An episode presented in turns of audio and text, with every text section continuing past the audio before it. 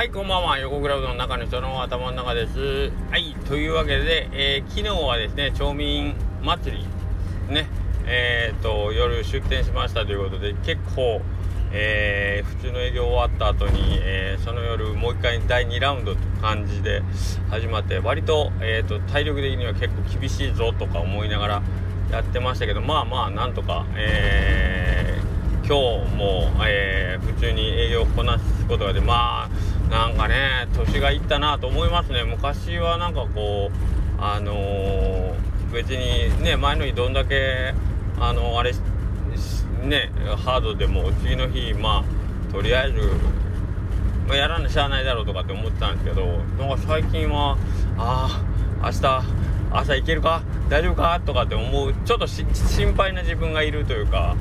まあ別になんてことはないんですけどなんてことはないんですけどけどなんかこうちょっとあの甘え心が出てる気はだこれはまあまあいつも言うけど定休日っていうその休み休むっていうその制度が自分の中に一旦組み込まれてしまうとなんかこう明日大丈夫かっていう何て言うんだろうな。そうちょっと前よりその何が何でも仕事するぞっていう気合がねちょっと失せつつある。失せつつあるって言うと微妙やけどけどなんかこううん。前とはちょっと違うな。年のせいというかやっぱ気持ちの問題なんかな。はい前は何があっても朝起きたら絶対仕事だったのがね週に1回休むっていうのがあると人間ねあの楽な方にはすぐ慣れちゃうね。やだね。はい。まああの休みたいってわけじゃないんですけどなんかこうちょっとねそういう気持ちの変化がちょっとあるなと思ってます。はい。まあそれはいいんです。それはいいんですけど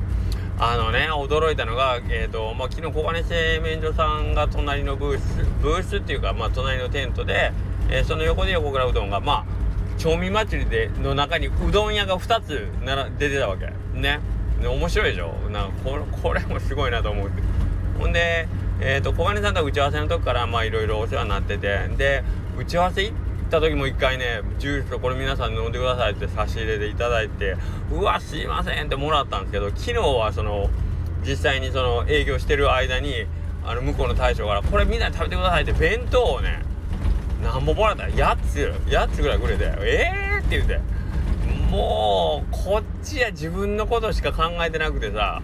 ねあーやれ、えー、やれ飲み物が欲しいだなんだかんだとか自分のことばっか思っててもう向こうさんはお茶とその弁当をね8本8本とか10本とか持ってきてくれてもうここれよ。これ。大人ザ大人ですよ。なんだ俺これ。なんかね世界を楽しくさせるためにとか言って自分のことしか考えてないなんてもうめちゃくちゃ恥ずかしかったですね。うわーしまった。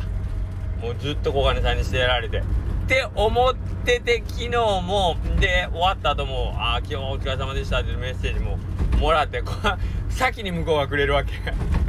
もう情けない。先に全部その「お疲れ様でした。またあのよろしくお願いします」みたいな感じでうわまた先にやられてるわと思って。ほんで今日よ今日よ。営業しててお昼。そろそろうちも店じまいしようかなと思ったら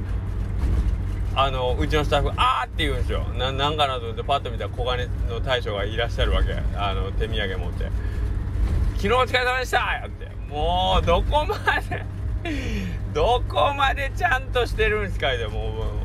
うもう昨日も漏れたのにまださらに「昨日お世話になりました」いやいやいやいやいやお世話になったのはこっち。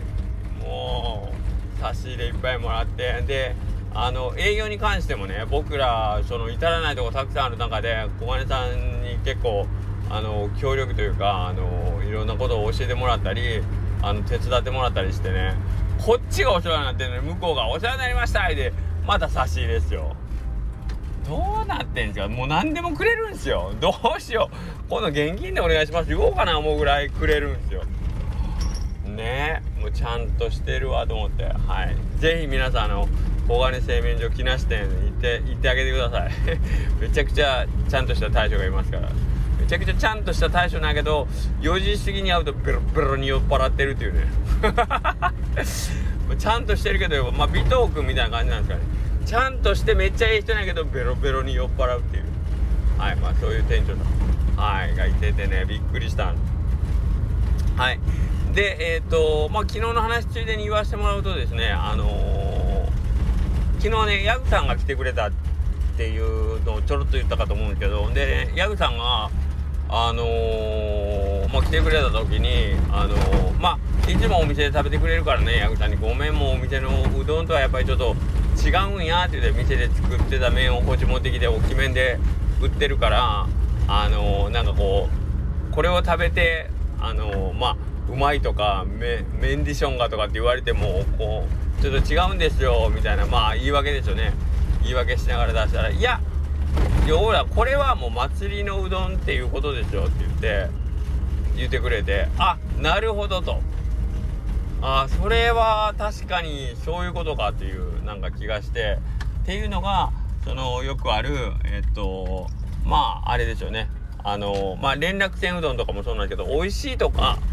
えっ、とまあその味がどうのこうのとかじゃなくてそれをあの口にすることとかそれを目にすることで、えー、その人の中にまあある種のなんかこう気持ちが湧き起こるためのなんかこうトリガーになるようなうどんっていう食べ物っていうんですかね。そういうのってやっぱ世の中に確実にあるわけでえーと、例えばまあ給食とかなんか典型だと思うんですけどあこれ給食の時のあれやみたいな。それって美味しいとかじゃなくてけど食べたいってあるじゃないですか。給食の時のコッペパンの味がするとか。でそれを食べることでその当時の何かがこう蘇ってきたりなんかこうねいろんな感情が湧き起こってきたりとかっていうやつなんですけど。なのであ祭りのうどんて確かにそうだなみたいな。うどんで言うたらまあよくある法事のうどんね。あのみんなが集まってきた時にじゃあ5玉ずつ入れ入れても持って帰ってみたいな感じでくれるうどん。まあそういう風習今あるかどうか分からんけど。なんそんな法人的に食べたうどんってあるありますよね。あれって別にでなんかねべらぼうに麺のコシがめちゃあってなんかこう小麦の香りがするに香り立つようなあの極上のメンディションでとかそういうんじゃないじゃないですか。ね。あのもういつも大たらしょうもないこと言うおっさんたちがあの 酒飲みながらとかねその場で食べるうどんねもう子供からしたらもう鬱陶しい何言ってるかようわからんおじさんたちがぐじゃぐじゃぐじゃぐじゃなんかこうドスケベな話しながらあの子供たちに 教育上良くない話をしながら食べるうどんってやつなんかねそういう食べ物なんですよね。法事のうどんっていうメニューですよ。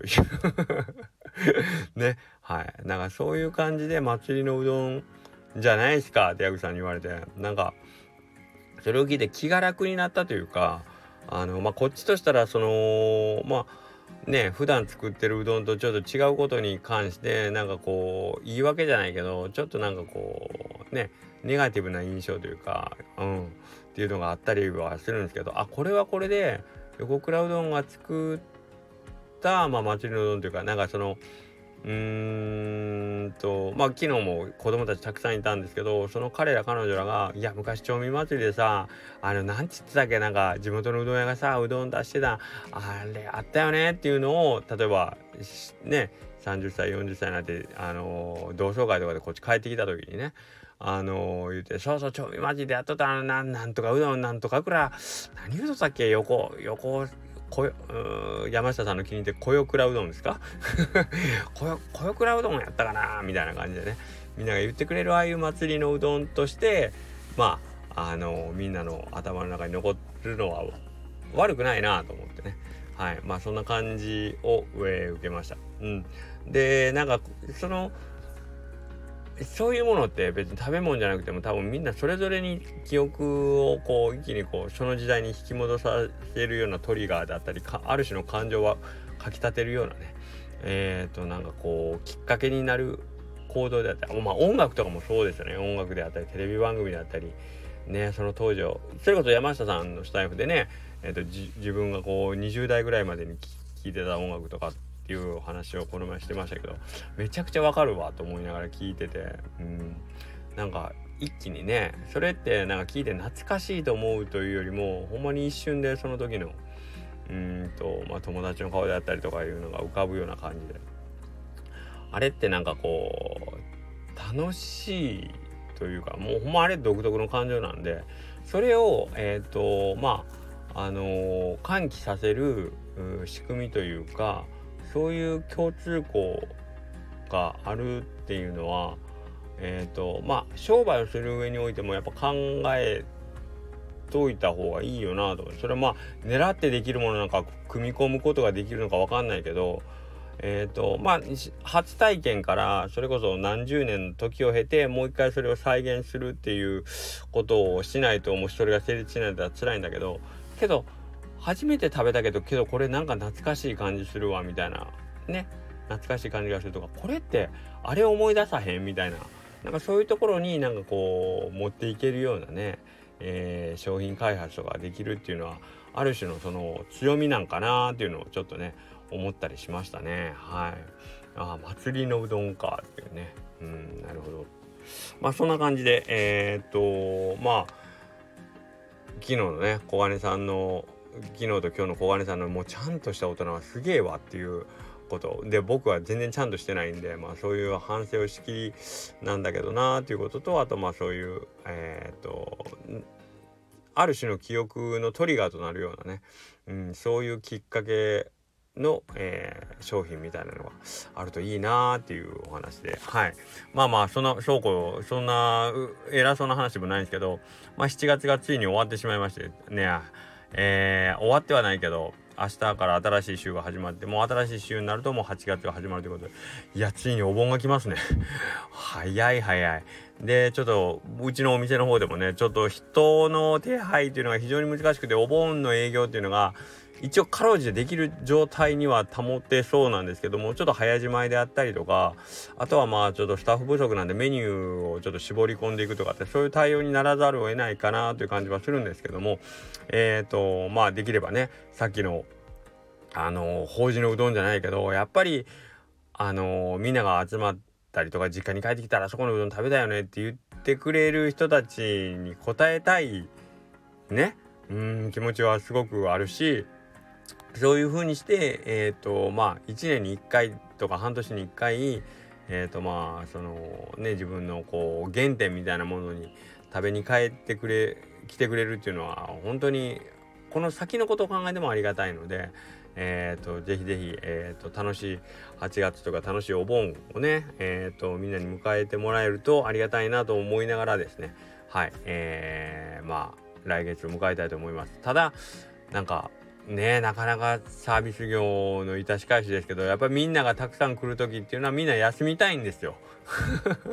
はい自分たちもどこかに行きたいっていうのでここの人の確保っていうのは本当ジレンマですよね。ここがなんかもっともっとうまく回るような方法っていうのはなんかこうちょっと考えないといけないなと思いながらはいずっと商売をしてますけどはいまあまあそんな感じで、えー、また来月もよろしくお願いします。今月もねたくさんお世話になりました。ありがとうございます。えっ、ー、と実は今日一つあの丸亀の、えー、城南書店さんでしたかね、えーと、みんなで本みんなで作る本屋さんみたいなのオープニングではないんですけどまあちょっと内覧会みたいなのがありましてですねそこに行って、えー、イレブンさんに会おうとして会えないのかと思ったけど最後に会えたっていう話もあったんですけどえっ、ー、とそれはまた今度の下克上にでも喋りましょうか。はいまあまあそんなわけで、えー、また明日よろしくお願いします。失礼します。